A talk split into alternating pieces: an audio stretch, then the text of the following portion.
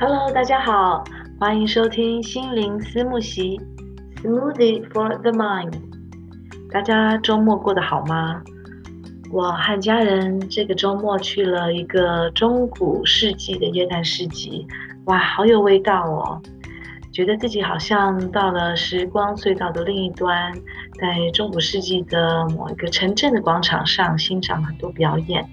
拍了一些相片还有影片，大家可以到脸书网志上面心灵思慕席的网页上面去观看。好，那今天的主题要和大家分享一下中古世纪贵族的冬日生活。这个要从一间博物馆开始讲起，因为我和孩子是去这间博物馆参加了亲子活动，所以才学到一些新的古时候的中古世纪的知识。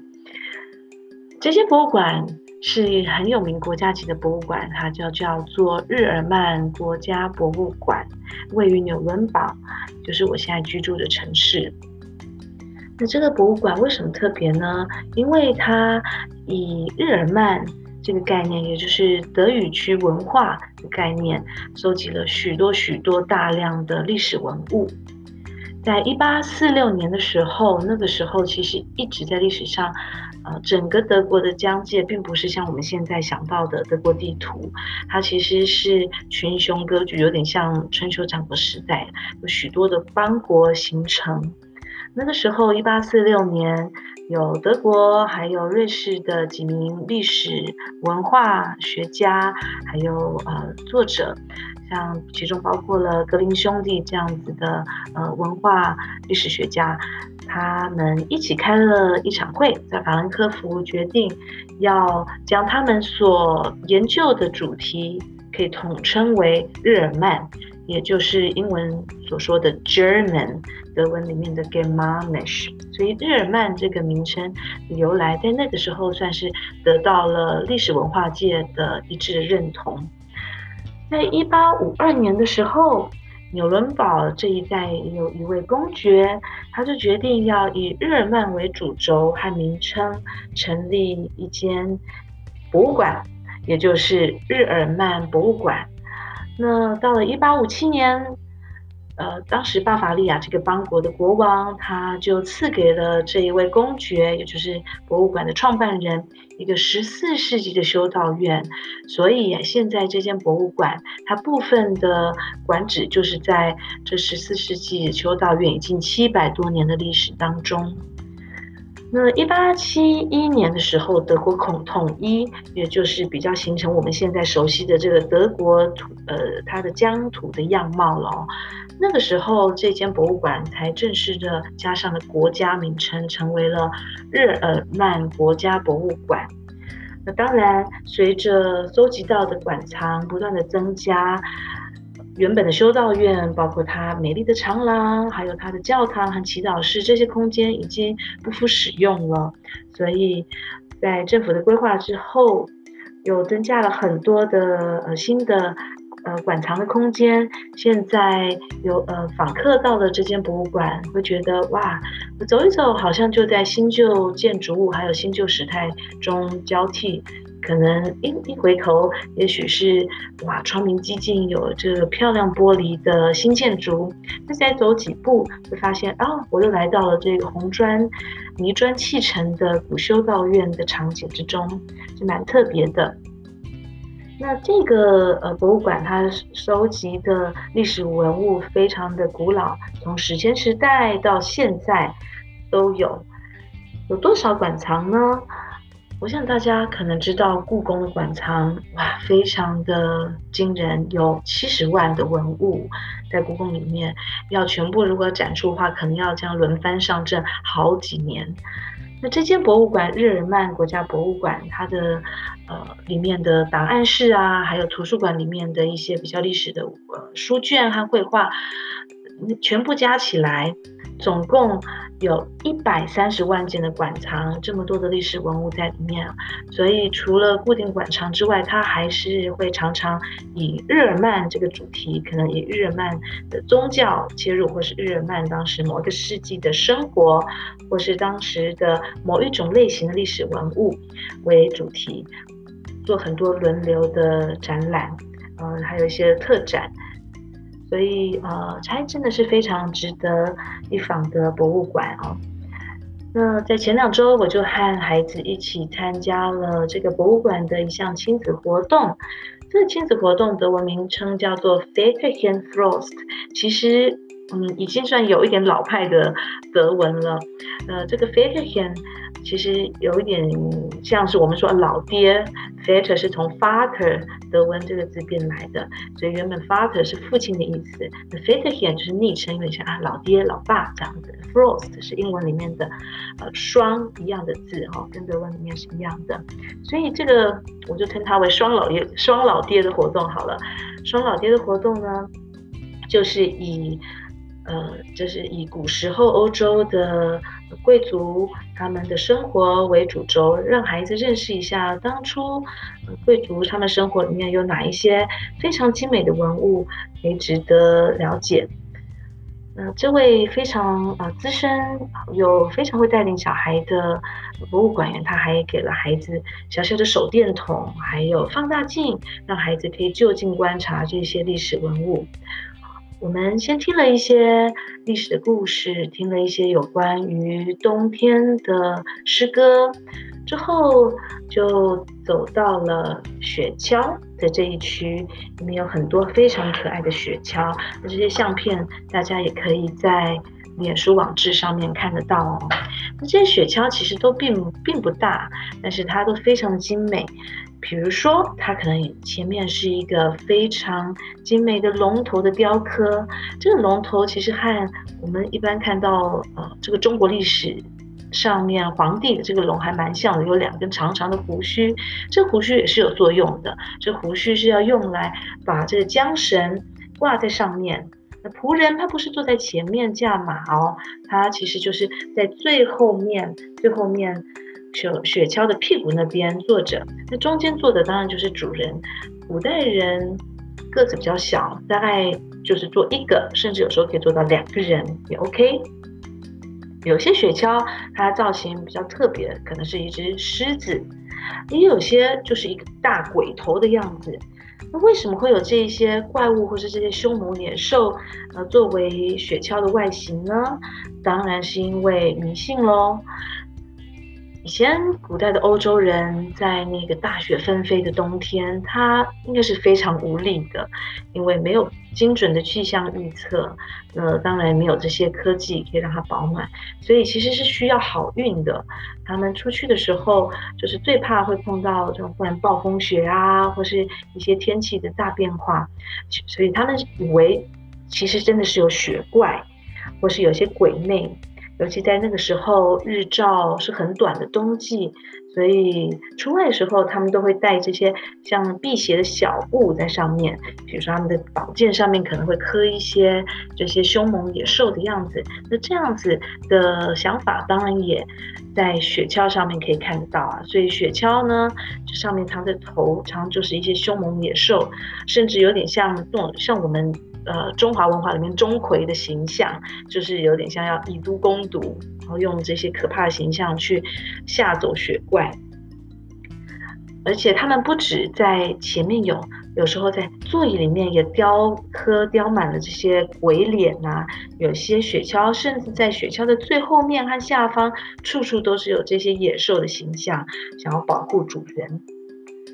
有一些比较豪华版的雪橇甚至在座椅上面会有一个小小的小门，这个小门把它打开以后，里面装的是什么呢？装的不是金银财宝，也不是它的特别的什么文物在里面，装的其实当然就是要暖屁屁的小石头、大石头。这些石头大大小小的都会先加热，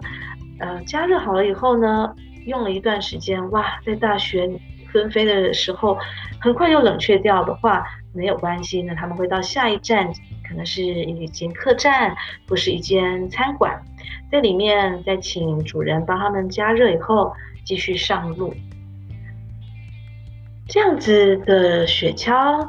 非常精美，常常是用木头还有金属铁啊等等雕刻而成，外面常常也会上漂亮的颜色。那当然这些在博物馆中看不到当时的华丽了，不过还是看得出它的刻工是非常精细的。那这样子的雪橇当然不可能辛苦造成只有冬季使用啦，因为它还需要有专人去维护，还有去修理。所以贵族有时候心血来潮啦，夏天觉得好想念冬天啊，一片白雪多漂亮呢，但是夏天要怎么滑雪橇啊？这个时候贵族就会请仆人在他们的宫廷或是自家的这个庭院上面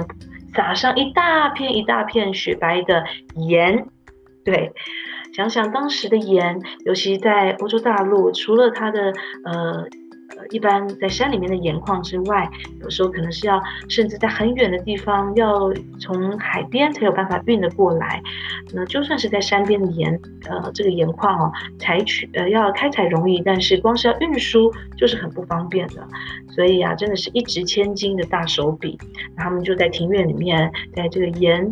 的人造雪的雪景中，开始享受滑雪、做雪橇的乐趣了。好，那在外面滑雪橇玩够了之后，他们回到室内是怎么保暖的呢？当然贵族他的衣物一定是非常的厚实，跟一般平民不一样，不过他还是有一些很特别的居家用品。大家一定会想到，没有错，就是火炉、壁炉。不过在这间博物馆里面看到的壁炉和我们想象中的壁炉有所不同哦，因为这些壁炉是真的就是粘在墙壁上，像一个凸出来的小墙一样的壁炉，厚厚的。这些相片大家都欢迎到心灵四幕席的脸书网址上面看一看哦，还蛮特别的。会发现奇怪，这些壁炉从上面、从左边、从右边，甚至从下面看，到处都看不到口，那是怎么加热的呢？答案就在墙外。因为呢，贵族坐在室内，怎么可能在聊天啊，在弹琴啊，在谈政治的时候，还任由仆人进进出出的加火添火加热呢？这些仆人他们就会在墙外的一扇小门打开来，就是这个壁炉的后方，还在外面，从外面加了一些炭火啊，加了一些木柴之后，继续让这个壁炉可以散发出温暖还有热度。这些壁炉通常都是由陶土去做成的，在陶土做成之后，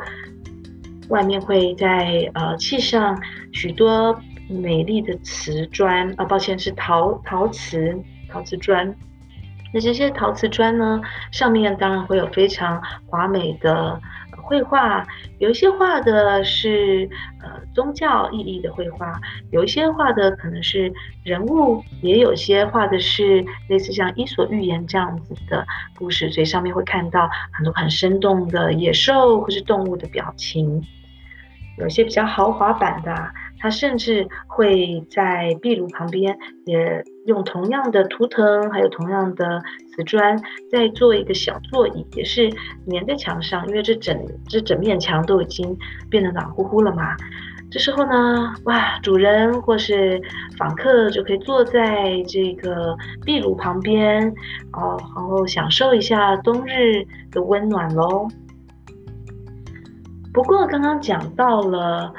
古代欧洲人他们也是蛮迷信的，那这个迷信当然不只是在室外，当然也会到室内，因为他们也觉得鬼魅是无所不在的，尤其当时冬天日照那么短，然后灯火的科技还是在烛火的时代，真的在晚上觉得又冷又暗，那怎么办呢？他们也会在墙上挂了许多这怪兽的文物，很多是比如说是编织的织物，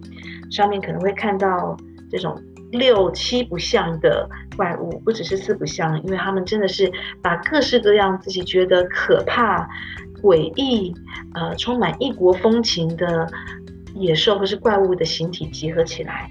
大家在我的相片中可以看到有一幅文物，它里面有着孔雀的羽毛，有着狮子的尾巴，还有蜥蜴的舌头，还有蝙蝠的翅膀，有些上面甚至是一只海马的头。那每个动物就有像龙凤一样这样子又尖又利的爪，他们也相信这是可以辟邪、吓走雪怪、吓走鬼魅的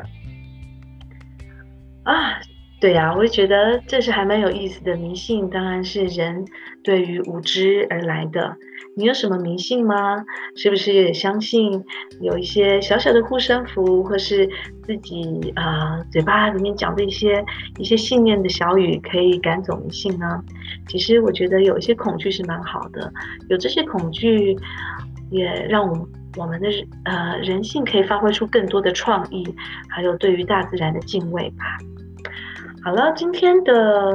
podcast 比较短一点点，在这边做一个结尾，然后预告一下下一集的 podcast。我要平衡一下上一集、第二集 podcast 中那有一点点令人难过的安徒生童话。上一集、第二集中谈到的安徒生的童话，真的是安徒生的风格，是令人催泪的悲剧收场。虽然引人深思，但是觉得哇，有点难过。所以在星期四，我要和大家讲一个比较快乐的，也是冷杉树的故事。到时候还请大家收听，然后可以多帮我分享，也欢迎到脸书上参考一下 podcast 其中提到的一些内容。再次谢谢大家的收听还有支持，也请有什么一些好的建议，也请大家分享给我。谢谢，我是 Ruby， 那我们就下一集见咯，拜拜。